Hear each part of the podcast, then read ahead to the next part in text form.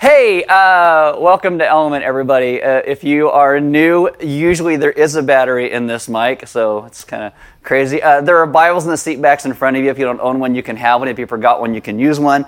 There are sermon notes on all the communion tables around the room. They look like this. And if you open them up on the inside, you're going to get a paragraph that reflects on what we talked about today. Underneath that, you're going to get five days of a question to ask yourself every day and a little bit of a reflection in that to pray to God.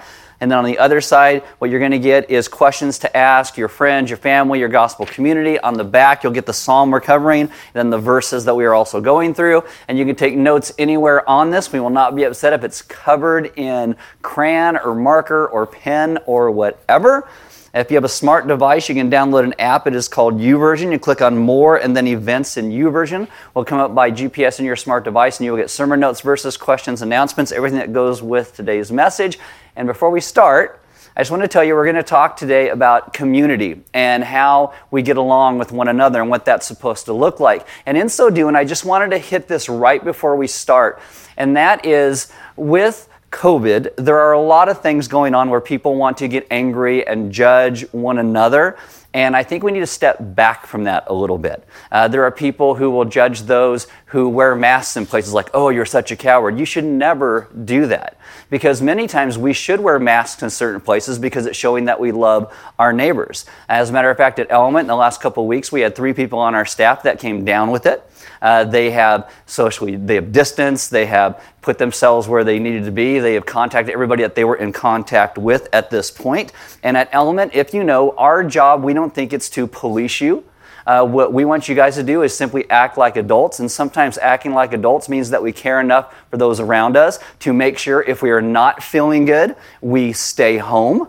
Uh, if you are in a place that is questionable, wear a mask. And if you step into a place where people are more comfortable with you wearing a mask, then you should do that because no one's trying to step on your rights by doing that. We have people who would actually come and start to attend services with the rest of us if we masked up in this room. Now, again, we are not going to police that in you, but sometimes we need to think more than just about ourselves and how we're feeling. We need to think about one another because as the body of Christ, we want to be those who care about those around us. And one of the things in the scriptures we understand is that we're not under law, we are under grace. But being under grace means that we should begin to love others around us more because of how God has first loved us. So I just want you to start thinking about that as we go through today's message and talk about this. So why don't you stand with me for the reading of God's word? And hopefully, you aren't too angry at me just for saying something as benign as that to you. But here we go. This is Psalm 133, verse 1. Behold, how good and pleasant it is when brothers dwell in unity. Unity. All right, let's pray. Uh, Father, we thank you for calling us and adopting us in to be your people. We ask that you would teach us how to live that calling out in ways that glorify you and love one another that we would be those who live out in this world in ways that show grace and kindness and the blessing that we have first received. Teach us to be those who live as your ambassadors to this world and all that we do. Amen. Have a seat.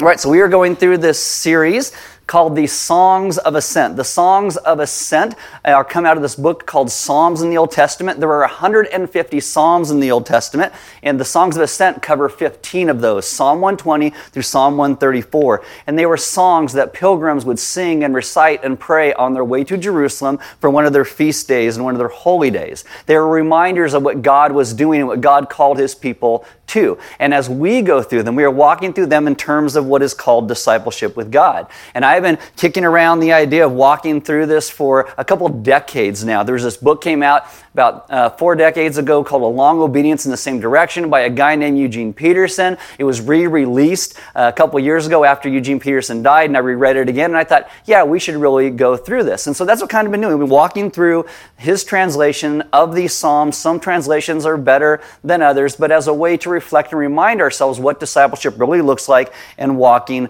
with God. Now we have this week, then next week we're going to jump back to week 12, which we skipped over. Then the last week we're going to do week 15 15, and then we're going to be done with the songs of ascent. You're going to have all the steps of discipleship, and you're going to walk out into the world and just be in a great relationship with God.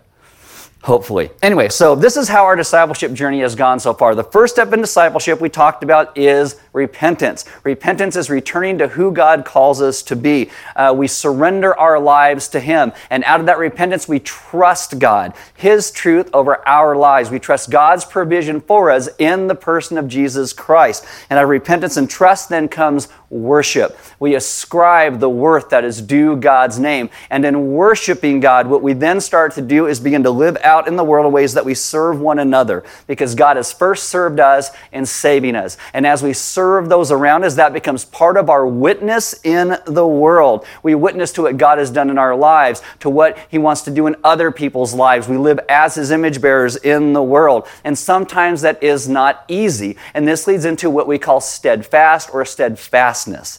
Steadfast means that God is the God who is steadfast over us. It does not mean that we don't have worries. It does not mean we don't have anxiety or fear. It doesn't mean we have all the answers, but we trust God in all the places where we have doubts. And we realize as we do that, that God is always faithful. And as we understand that God is faithful, that will then lead us to a place of joy. Joy simply comes as a byproduct of our relationship with God, and then how we work in the world will then come out of that joy, and then blessing comes out of that work, and we bless one another because God has first blessed us. And as we see all these steps in this process of discipleship, we start to be a people who more and more persevere in our lives because we know that God is for us. God has come to us to rescue us and save us. And that means we will step to the next part of this, which is developing this relationship in prayer. Not that we haven't prayed every step of the journey so far, not that we aren't talking to God, but when we get here, we realize we can lay ourselves open and bare and honest before God in ways we never have before. And knowing we can do that leads us to a place of humility, which we'll talk about next week. And in that humility, it will move us to a place where we trust God enough to live in obedience. And last week we talked about that idea of obedience. And I know in American culture, the word obedience, it, it sounds so terrible to us. How dare anybody tell me what to do? But it's not meant to be a stifling word. It's a word that comes out of the joy of living in relationship with God. It's a way to live in response to God's goodness. And Psalm 132 is all about that. It tries to cultivate these memories of what David did and what God did that nurtures us to be a people of mature obedience. A people of mature obedience are not those who are involved in legalism, but actually following God and doing what He calls us to do simply because we love Him. My gospel community was talking about this last week, and in the middle of it, I said, and I don't know where it came from, maybe God, I don't know. I said, I said, what you see in a lot of churches is people think legalism leads to salvation, and it does not. But obedience on the backside, obedience is what comes out of salvation. It doesn't lead to it, it comes as a natural response to it. And that's what we looked at. Having this memory of what God has done and thinking about that and repeating those things to us, it, it guards us from a religion that is ignorant of the ways of God. It guards us from a religion that simply runs towards fear. Eugene Peterson writes this Obedience to God guards us from religion run riot with fantasies and nightmares because it has gotten itself disassociated from the promises of God. True obedience is something that sees the continuing faithfulness of God Himself. It connects the past, all that God has done, with our present, and then ultimately our future in what He will do. It dispels our fears of what could be coming next. It connects us into the faithfulness of God. It keeps us from getting stuck in mediocrity of just trying to do the same old things. It keeps us open to the leading of where God's going to take us to. Uh, Peterson writes this Its rhythms stimulate us to new adventures in the Spirit without making us lunatics. And he says that because in our world today, you know, people of faith, we take the leap of faith. We are, we are trusting Christ in all things. And so, oh, some people think that's lunacy. He says, A Christian who stays put is no better than a statue. A person who leaps about constantly is under suspicion of not being a man but a jumping jack. What we, we require is obedience, the strength to stand and the willingness to leap and the sense to know when to do which and when to do which comes from the discipleship journey of walking with God and trusting Him and what He calls us into. But it also comes into how we will then encourage and remind one another what God has done. And this is where we get to today with Psalm 133, which goes to community community. And I feel like I've talked about a community a lot this year. The first four messages of 2021 were all about community. A lot of the things I say are just going to be regurgitated from th- things I've said in the last 10 years. That's good for you. It's a safeguard. Something may trigger in your memory. Oh, oh, yeah, I've heard this. I need to remember this. Yeah, write it down. It's good to know these things. Jesus even tells us that the world is going to know that we are His by how we love one another. John 13, 35. By this, all men, that means everybody, will know that you're my disciples if you love one another. Having true love for one another means that we will live in true community with each other. That love brings that about. Why is it so important to God that His people live in community? Because it's how we were made. We were made to be image bearers of Him. One of the things that is unique about Christianity is that we believe God is a triune God, that God exists as three persons Father, Son, and Spirit, but He is one God. God exists relationally within Himself, and He creates us to be His image bearers, which means we should live in community with one another. Some people say about Christianity and the Trinity, oh, you just made up the Trinity. We're like, make it up? I, I don't even understand it completely. How am I going to make it up? If I'm going to make it up, I'd at least be able to uh, explain it well enough. I mean, don't be sarcastic with people, but that's kind of the deal, right? The, the Trinity, He's a triune God, calls us to live as His image bearers. So open your Bibles to Psalm 133. That is page 334 if you have an element Bible. The triune God calls us to be a people of community. So you think of these travelers, they're, they're going up to Jerusalem to worship God together. Uh, on that road, you're going to run into other travelers going the same place, and it might get kind of crowded in some places. And what if you get to a spot, and over here you're like, oh, they got campsite A, but there's only four, and campsite A holds 10 people. I got 10 people, and I'm saying campsite B, it holds six people. Oh, what's wrong with us? Oh, and you get so irritated at people all the time. Well, what do you do? You focus on who God is. You focus on the unity. And that's what the psalm was meant to do. They were meant to recite and sing Psalm 133. How wonderful, how beautiful when brothers and sisters get along. It's like costly anointing oil flowing down head and beard, flowing down Aaron's beard. Not this Aaron, obviously, because I can't grow a beard to save my life flowing down the collar of his priestly robes. It's like dew on Mount Hermon flowing down the slopes of Zion. Yes, that's where God commands the blessing, ordains eternal life. Now, in a long obedience in the same direction, Eugene Peterson points out that when you become a follower of Jesus, you become part of the church. You may think the church is terrible and it's made tons of mistakes, and you will be totally right, but you are still part of the church, Christ's body in the world. Just like you may be born into a family, you may not like your family and the things that they've done or said, you're still part of that family by blood no matter what you do. And if we are followers of Jesus, we become part of his church being renewed to life in God makes us part of that family. But he also points out that that doesn't always mean that we're a happy family.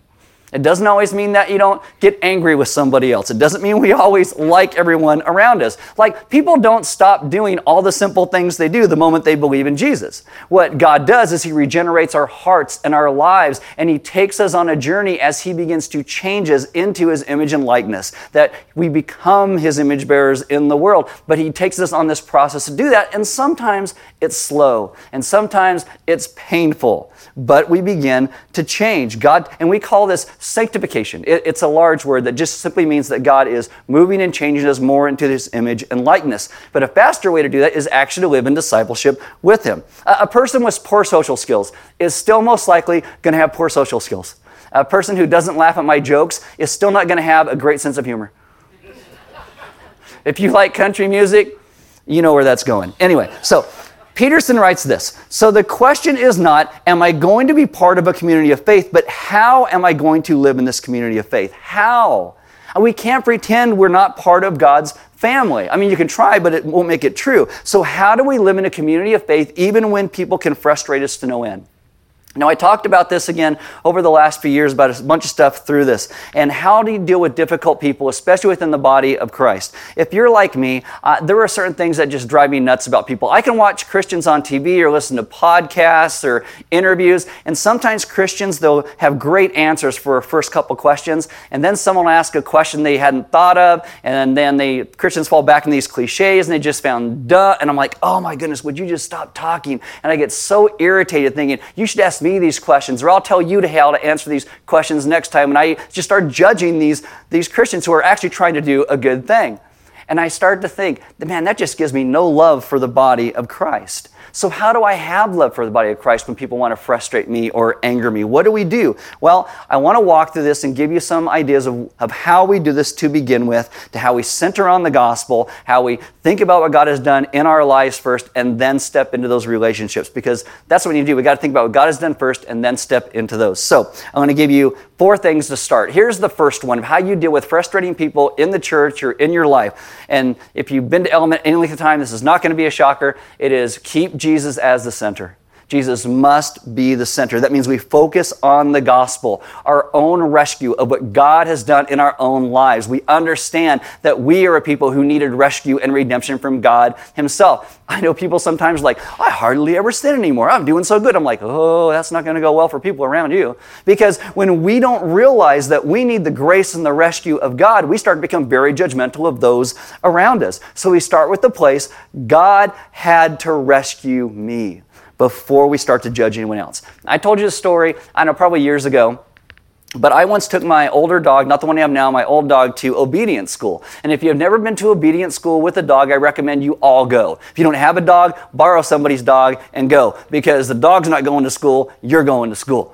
And uh, we're in this obedience school. It's this dog named Zan. She was about 125 pounds. We got her from the pound as a rescue. She didn't like other people. She didn't like other dogs. And that's why we're in obedience school. I'm in obedience school, and about four weeks in, this other class that had obedience school closed down. So these four people came to our class and they started hanging out with our class. And one of these guys brought a dog named Bob.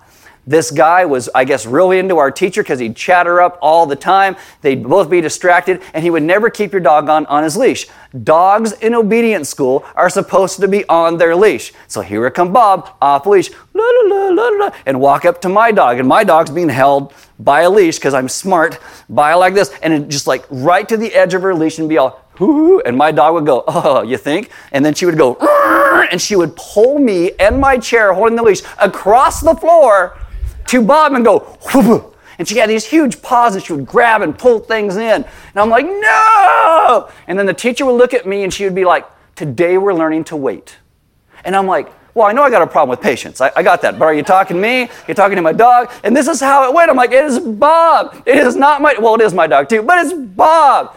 You get to the end of the class, you have to go through this whole obstacle course. So we go through the obstacle course. Zan and I come in last place, but everybody graduates. It's like kids' sports today. Everybody gets a trophy. And but they probably just didn't want us back.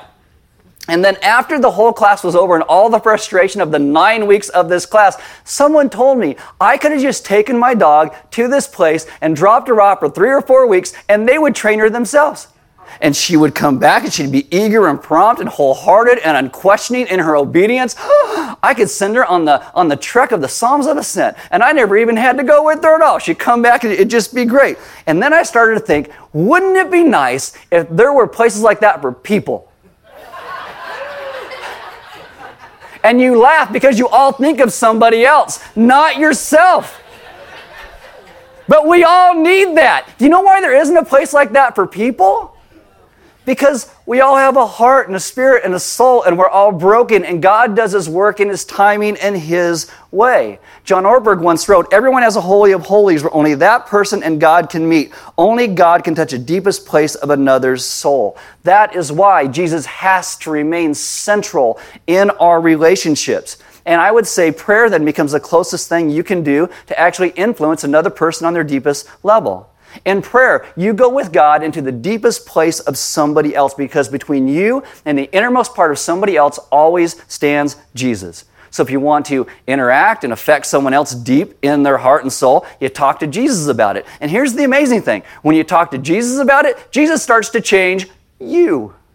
He starts to change you. And you start to realize, I don't have to control that person. I don't have to make that person do exactly what I want them to do. They don't always have to agree with me. What we need to do is trust Jesus enough to show up when He calls us to show up. The rest is up to God. When we center our lives on Christ, we become less controlling of other people. That's how you live. By this, all men will know that you're my disciples if you love one another. Jesus must be central. Second, make a, choose, a choice to love like God loves. In Matthew 5 44 and 45, Jesus says, I tell you, love your enemies and pray for those who persecute you, that you may be sons of your Father in heaven. I've told you this before as well. Many studies have been done looking at what makes us actually like someone else. And they go through all the things of attractiveness and IQ and personality type. You know the number one factor that determines whether you will like somebody else or not? It's whether they like you. That's the number one reason. Oh, they don't like me, I don't like them. Oh, they like me, oh, I think I like them. I mean, Mother Teresa doesn't like me. I always thought she was shallow. I mean, can you imagine things like it's humbling to realize the truth, but God's way is not that way. God loves those who love him. He loves those who don't love him. He doesn't say, like, oh, I'm God. I guess I have to love those people. Really wish I didn't have to. No, he makes a choice to love because he understands that we are a people who need to be drawn back to him. So we make a choice to love like God loves. Romans 5 8. But God shows his love for us in that while we were still sinners, running from him, Christ died for us. We make a choice to love like God loves. Third thing is we listen to God's Spirit. And this is why these steps of discipleship are important, especially when you get to that place of prayer. What God says, we listen to. Uh, uh, Ephesians 4, verses 30 and 30, 30 to 32 says this Do not grieve the Holy Spirit of God Meaning, don't shut him out or fail to listen, with whom you are sealed for the day of redemption. Get rid of all bitterness, rage, and anger, brawling and slander, along with every form of malice. Be kind and compassionate to one another, forgiving each other, just as in Christ God forgave you. I think that God has wired us, and I talked about this during this series, in, in ways that when things become overwhelming or we get really frustrated, that God creates some in us to cry out to Him, especially for times of mercy. God, hear my cry, hear what's going on. I don't know what to do here. Someone, I was reading this book, and someone in this book talked about neurosurgery and neuroscience, and they said from the time when your brain tells your hand to move, there's like a quarter of a second delay between when your brain says it and your hand actually does it. And so this guy says he thinks that God built that into us. So when something really tiresome or, or, fearful is going on, we have a moment to step back and say, okay, God, take control in this moment. He actually quotes Ephesians 4, uh, verses 26 and 27 In your anger, don't sin, and do not give the devil a foothold. And so he says, in those moments, we can give the Holy Spirit a foothold and not the devil a foothold in that quarter of a second. Now, I kind of feel like he's stretching it just a little bit, but I'm not a neuroscientist and I don't know. Maybe God did that for a reason, but I will tell you this. It is amazing how the desire to hurt someone you love can be so strong one moment. And then when you indulge that, the pain and the misery that that can bring on the other side of it. And so God tells us in those moments when you don't know what to do to take a step back and cry out to Him and to listen to what He calls us to. And guys, I'll tell you, the good news is when we blow it, and we'll blow it. Part of this understanding of brothers and sisters dwelling in unity is that God does call us to go to one another and lay ourselves open and bare before one another and apologize and repent and bring about reconciliation. One of the things I don't like about Peterson's translation is he says when brothers and sisters get along. In our culture, we think, oh, we just don't ever rock the boat so everybody gets along. The word unity is so much better. We are unified around the person of Christ. That doesn't mean we always get along. And so when we do mess up, we go to one another in unity because we have first gone to Christ and laid ourselves bare before Him. So we can go to one another and we can apologize and say, Look, I am so sorry. This is what I did. And we bring about reconciliation. We don't have to make it seem like we never had any problems. We just throw it out there and say, This is who I am. By this, all men will know that you're my disciples if you love one another. In driver's ed, they tell you you're supposed to leave one car length for every 10 miles an hour you're going. I know nobody does that, but that's the rule. Uh, now, imagine if we did that with people who frustrate us, who we know frustrate us, who are a little difficult. We just leave a little bit more space. And so when something happens, it's not that we don't interact, it's not that we're not in trying to be in friendship, but when something happens, it gives us a little more time to actually ask God, God, what do you want me to do in these moments? And we listen to God's Spirit and where He leads us in those places. So we keep Jesus the center. We love like God loves. Uh, we listen to God's Spirit in the midst of all that. And then, fourthly, we want to learn from Jesus. This is why we have these steps of discipleship in, in repentance and trust and worship and service and witness. We look at what Jesus said. We look at his life because no one mastered the art of dealing with difficult people better than Jesus and you look at what Jesus did in his life. He had to deal with the Romans and Herod and the Jewish masses and his family and his friends who abandoned him. Jesus never once prayed, it would be so much better if these people weren't around. Father, just get rid of them all. He, he doesn't do that. What he does is gives us ways to begin to interact with people differently. So here's an example. How do you deal with those who insult you? Matthew 5, verses 38 and 39. Jesus says, You've heard that it was said, eye for an eye and a tooth for a tooth, but I tell you, if someone strikes you on the right cheek, turn to him the other also. So, eye for an eye comes from the ancient Hebrew Bible. And in the scriptures, that sounds kind of harsh to us today in our world. But this is an enormous step forward in legal practice. In this time and day and age, there's no policeman and no constitution, no Bill of Rights, and powerful people might be able to kill somebody for a slight against them. And what this taught was proportional justice. So in Jesus' day, it's a society that's built around shame and honor. And the left hand was considered unclean. Uh, it was not to be used for certain things, like you'd use your right hand to eat, but your left hand would clean that up. Uh, I don't know how to say it any differently. So if you slapped a blow to a right cheek on somebody, it'd be done with your left hand. So this was not about physical harm. This is about public disgrace. And when we read this in the scripture, sometimes we don't get that. If Jesus is not saying stand there and let someone beat you up. What he's saying is, what do you do when someone insults you? Well, if you turn to them the other cheek, they cannot open hand slap you with the left hand. They'd have to do it with the right hand, which is something they don't want to do because that means they start to treat you like an equal. You have to find a non-violent, non-destructive way to resolve the conflict. That's what he's saying. And so when we are hurt or we are insulted, especially with those of God's people, there are new ways to deal with it. That's what he's saying. When God, God's Spirit, there's always new possibilities. You don't have to run. You don't have to hide. You don't have to strike back we can confront and step in in unity because we're centered around Christ in honesty and strength. We can be creative, we can be patient, we can be active, and we can work towards reconciliation. That's what Jesus calls us into. Why? For the purpose of being His community in the world that deals with one another differently. That's why Jesus calls us to remember that the person you don't get along with is also a human being, also made in the image of God, and that we would ask God's help for us to be able to be the people who helps that person to grow into who God calls them to be. Just as we would pray that that person would help us to grow into who God calls us to be. Oh, they frustrate me. I have no patience with them. Well, thank God for that person because you probably need a little more patience. Okay, okay. This is why we ask ourselves the question how are we going to live in the community of faith?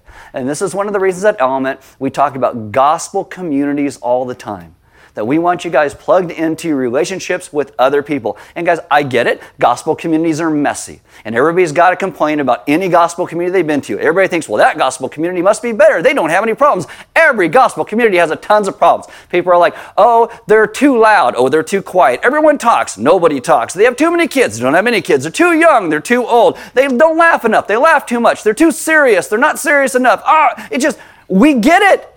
You know why a gospel community is frustrating? Because you're in it. and I'm in it. That's why. This is why there's never a perfect church. People are like, I'm going to go to that church. It's better than this church. Not till you find out who everybody is in the church because it's full of people just like us. That's the thing, they're messy. But we plug in and do the hard work with one another of learning how to live and walk in relationship.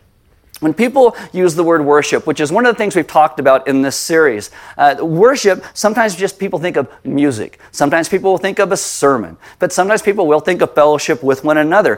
But have you ever thought about worship as also how maybe we don't get along? And maybe how we have to deal with some of those issues with one another? How wonderful, how beautiful when brothers dwell in unity. That's what it's saying. An explicit part of our worship is how we deal with one another. Peterson writes this As we come to declare our love for God, we must face the unlovely and lovely fellow sinners whom God loves and commands us to love. It's not about putting up with each other. It's, it's why we talk about how to give, get along. Living in community is necessary and desirable, but it's also difficult. I don't know if you have siblings. I, I have a brother. When I was growing up, my brother and I fought about a lot of things. My brother would always say, Hey, I'll pay you 25 cents if you go in the backyard and box with me, because my mom was smart enough to buy my brother and I boxing gloves for Christmas one year, which you don't want your kids to fight. I don't know why you buy them boxing gloves, but whatever. And so I'd be like, oh, okay. And we go in the backyard. He punched me once in the face. He's, he's older than I am and bigger. Punch me in the face. I'd be like, ah, and I run in the house crying. I think he must owe me tons of money because he never paid me my quarter. But that's what brothers do. They fight all the time. That's what siblings do. Sisters, brothers and sisters, they fight all the time. If you look in the Bible and you look at the first two brothers, it's not about unity, it's about murder. What was their fight about? Religion. That's what their fight was about. A quarrel over which one of them loved God the most. And so the one that thought his brother loved God more, he killed that brother to get him out of the way. Well, that guy's dead. He can't love God more than me. Woohoo! How horrible. You look at the story of Jacob and Esau, it's brothers fighting. Uh, Joseph and this coat of many colors, that's a story of brothers fighting. Moses, he had his brother Aaron and his sister Miriam. It's a story, and you look, there's a lot of conflict there. Jesus and his brothers had conflict when they at first thought he was crazy. You're not the Messiah until he died and rose from the grave. And yet God calls us to see ourselves like a family. Why not something with less baggage? Why? Because family, living in unity is what he intends for us, intends for us to be in our lives. Earlier this year, I quoted Dallas Willard, and sometimes people take this quote out of context, not understanding what he means, but this is the quote God's aim in human history is the creation of an all inclusive community of loving persons with Himself included as its primary sustainer and most glorious inhabitant. All inclusive doesn't mean that we don't have conflict, doesn't mean we don't disagree. It means our arms are wide open, welcoming people in. And who is the person we center on in that? It is God Himself. That's what we're called to. God's solution to the problems in this world is meant to be lived out in tangible ways in His church, among His people. Not just a service you attend, not just a place you go, but a body of people who become a family who find the reality in Him. Jesus comes to restore us as a people to God's family. As one person says, where no one is perfect, but everybody's welcome. You may be disappointed in your biological family. You may think they're just the worst. I mean, I, I would say, are you ever disappointed in your family? Don't raise your hand because you're probably sitting next to them. But, but you have to understand, in the end, that was never meant to be your ultimate family. God's family is meant to be our ultimate family with one another. God wants everyone to be part of that. It's what Jesus died for, it's what we're called to be. Romans 15, verse 7 says, Therefore, welcome one another as Christ has welcomed you for the glory of God. The word welcome there is also the word accept. You welcome into family and friendship. You show one another that we belong by how we treat one another. How do we accept, and welcome? Just like Paul said, like Jesus first did to bring us in. I believe that God has planted the seed for community deep in our souls. In every relationship you will have in this world, apart from the one with Christ, it's going your relationship is going to be based on performance. How well you do certain things, how well you measure up, what you can bring to them. Not so with Jesus. It's about what Jesus has offered for us, which is Himself the community of God's family, the church, is meant to be a place where we are accepted and we accept one another, where people are not shamed because of their failures, but we can be open and honest about them, that we can step into one another's lives where people are messing up and family and say, How can I help you in this? How can we walk through this together? We share all these things with one another because we come to a place where we can actually trust, trust one another in unity.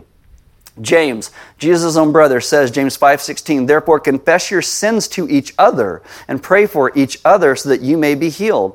That practice can take place nowhere else than in a family with friendships that trust one another. Confession, prayer, and healing go together. You don't confess your sins at a job interview. You don't confess your sins on a first date or with someone you're trying to impress unless you're just really weird. You, you confess it in a place where you know there is grace and love. We can become honest with one another because we know one another cares for us. In this psalm, what is really interesting is it speaks of oil flowing down beards and, and priest, priestly robes. The people in that day would understand what that meant. Sometimes we don't. What that is, it's a symbol of priestly anointing, that we become one another's priests, that we take one another before the throne of God together. That's a community. Jesus has rescued us and redeemed us and sent us to be those who live in community with one another. You ever sat next to someone who just drives you crazy? I know you're saying, yes, I'm married to them. I get that. Right? But you ever, you ever thought in your mind, I am called to be their priest? Because you are. Because I am. Because of what Christ has done. Behold how good and pleasant it is when brothers dwell in unity. How do we dwell in unity? We center ourselves around Jesus. We follow Jesus first. This is what the result of the gospel brings into our lives. Centered on the person of Christ. This is why every week when we talk about communion, it goes back to the place of understanding what Christ did to rescue us as a people. We must be honest enough to say, yes, I've sinned in front of God. I've hurt other people. I have done all these horrible and terrible things, and yet God has called me back to Himself and loved me in spite of it. The gospel of Jesus Christ is what brings unity to us. That is why we must be a people who become centered around it. I'm going to invite the band. I saw Mark come in. So I'm going to invite Mark. If there's anything else in the band here, you can come up with you. But as, as they do, I'm going to invite you guys to take communion. As I said, as a reminder of what Christ did to rescue us, where you take that cracker and you break it and you drink the grape juice that's in there as a reminder of Christ's body that was broken for us and his blood that was shed for us. Because he is the one who sought us out to bring us back to himself. He is the one who adopts us into his family. And in that family, it is not just one individual, it is all of us coming together. I know it's hard to think that way sometimes because in America we are so individualistic. Like it's about me and my walk with God and not about that person. I just got to take care of me. But in the scriptures, we are taught that we take care of one another that we are those who step into one another's lives in ways that reflect the goodness that we have first received in the gospel itself. So, again, we first come to the place where we surrender our entire lives to God Himself in repentance, in trust, in worship. Then, out of that, as I said, we begin to serve and witness and live in this world in ways that reflect the goodness of God. And that is by being part of His community. Part of that community is what reminds us of how to live in these steps of discipleship in ways that look like obedience and not legalism, that look like, like hope and not despair, that look like love and not indifference or hate. We are a people who are called to step into each other's lives in ways that stir us always back to the good news of the gospel of Jesus Christ. So as you take communion, remind, yourself of that. And, and if you need prayer today, maybe you feel alone. Maybe you feel like you're trying to do this like after a couple of years of COVID at this point. You're stuck doing all of this on your own. And you want someone to pray with you because you can't feel the presence of God or you don't have anybody else around you. Well, uh, talk to Justine at the Welcome Center. She'll connect you with one of us. We'll pray with you. Uh, we'll give you some uh, different places where some gospel communities are meeting. They can invite you in if you want to kind of connect to a community a little bit more than you have. We want to be a people who understand the grace and the goodness of God that He's extended to us, but then how He intends us to extend that to one another as well. In community, in family, in unity, because we're centered on the gospel. We also give, there's offering boxes next to every door. Uh, we do not pass the plate at Element. Giving is simply a response to what God is doing in our lives, so that's why we don't pass the plate. And I encourage you to grab some of those sermon notes, take some of those questions this week that kind of talk about unity and community, and pray the individual ones on the side, but also the ones, the questions on the other side. Get together with people this week, you know, with other people in the family of God, and talk about some of those things and start to walk through some of those questions together and what it means to truly be a people who live in the unity of the community that God calls us to.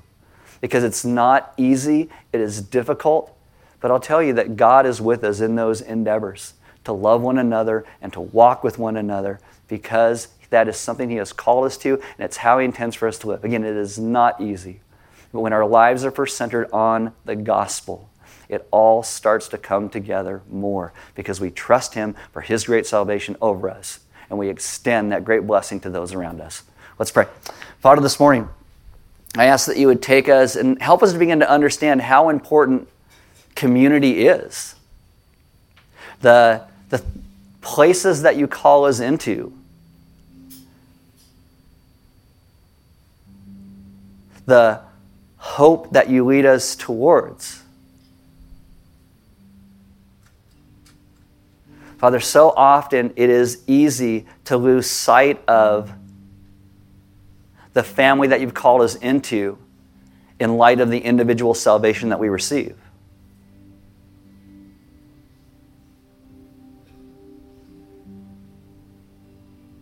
And so, God, I ask that as you send your Spirit to move within us as a people, we would listen to your Spirit. That we would trust you enough to step into difficult relationships. that we trust you enough to offer reconciliation in the places you call us to. That we would learn to be imaging you in all of our relationships. And that you would put a deep conviction in us of the importance of community. Not that we are saved by community because we're saved by you, but you have saved us and placed us into your family. Have us trust you enough to live within that family. Change our minds and our hearts from being so self centered so much of the time and to see beyond us into what you are calling us to be. A family centered upon you, that worships you, that steps through hard and difficult processes to show the world what a people who follow you look like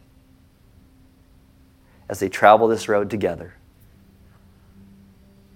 Teach us to be that community that centers upon you. We ask this in your son's good name. Amen. Now, what we're going to do is, as they drop the blinds, I just want to give you a couple moments to think through that. Think of the ways that maybe people drive you nuts, all the ways that maybe you don't want to be connected in a community. Maybe you think you know less than everybody else, so you'd feel awkward if you went to a gospel community. Or maybe you feel like you know more than everybody else, and you'd be like, oh, these are a bunch of dummies. Or you know, whatever the reasons are that kind of keep you from stepping into community, lay those before God right now and ask Him to begin to lead you in ways that you would trust Him enough to step into family with one another.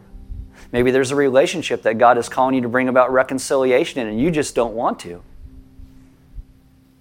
Forgiveness doesn't mean that you always overlook everything that everybody has done. But God calls us to be ambassadors of who He is to the world, and He is constantly calling people to Himself.